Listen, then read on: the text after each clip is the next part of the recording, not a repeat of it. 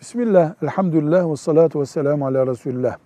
Sünnete uygun olarak yatakta nasıl yatılır deniyor. Bunun bir farz çeşidi yoktur. Yüzüstü yatmak yasak.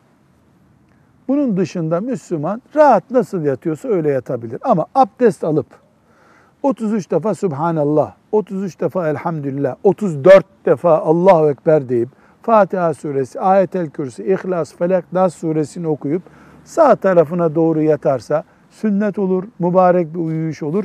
Yüzüstü yatmanın dışında gerisi serbest. Velhamdülillahi Rabbil Alemin.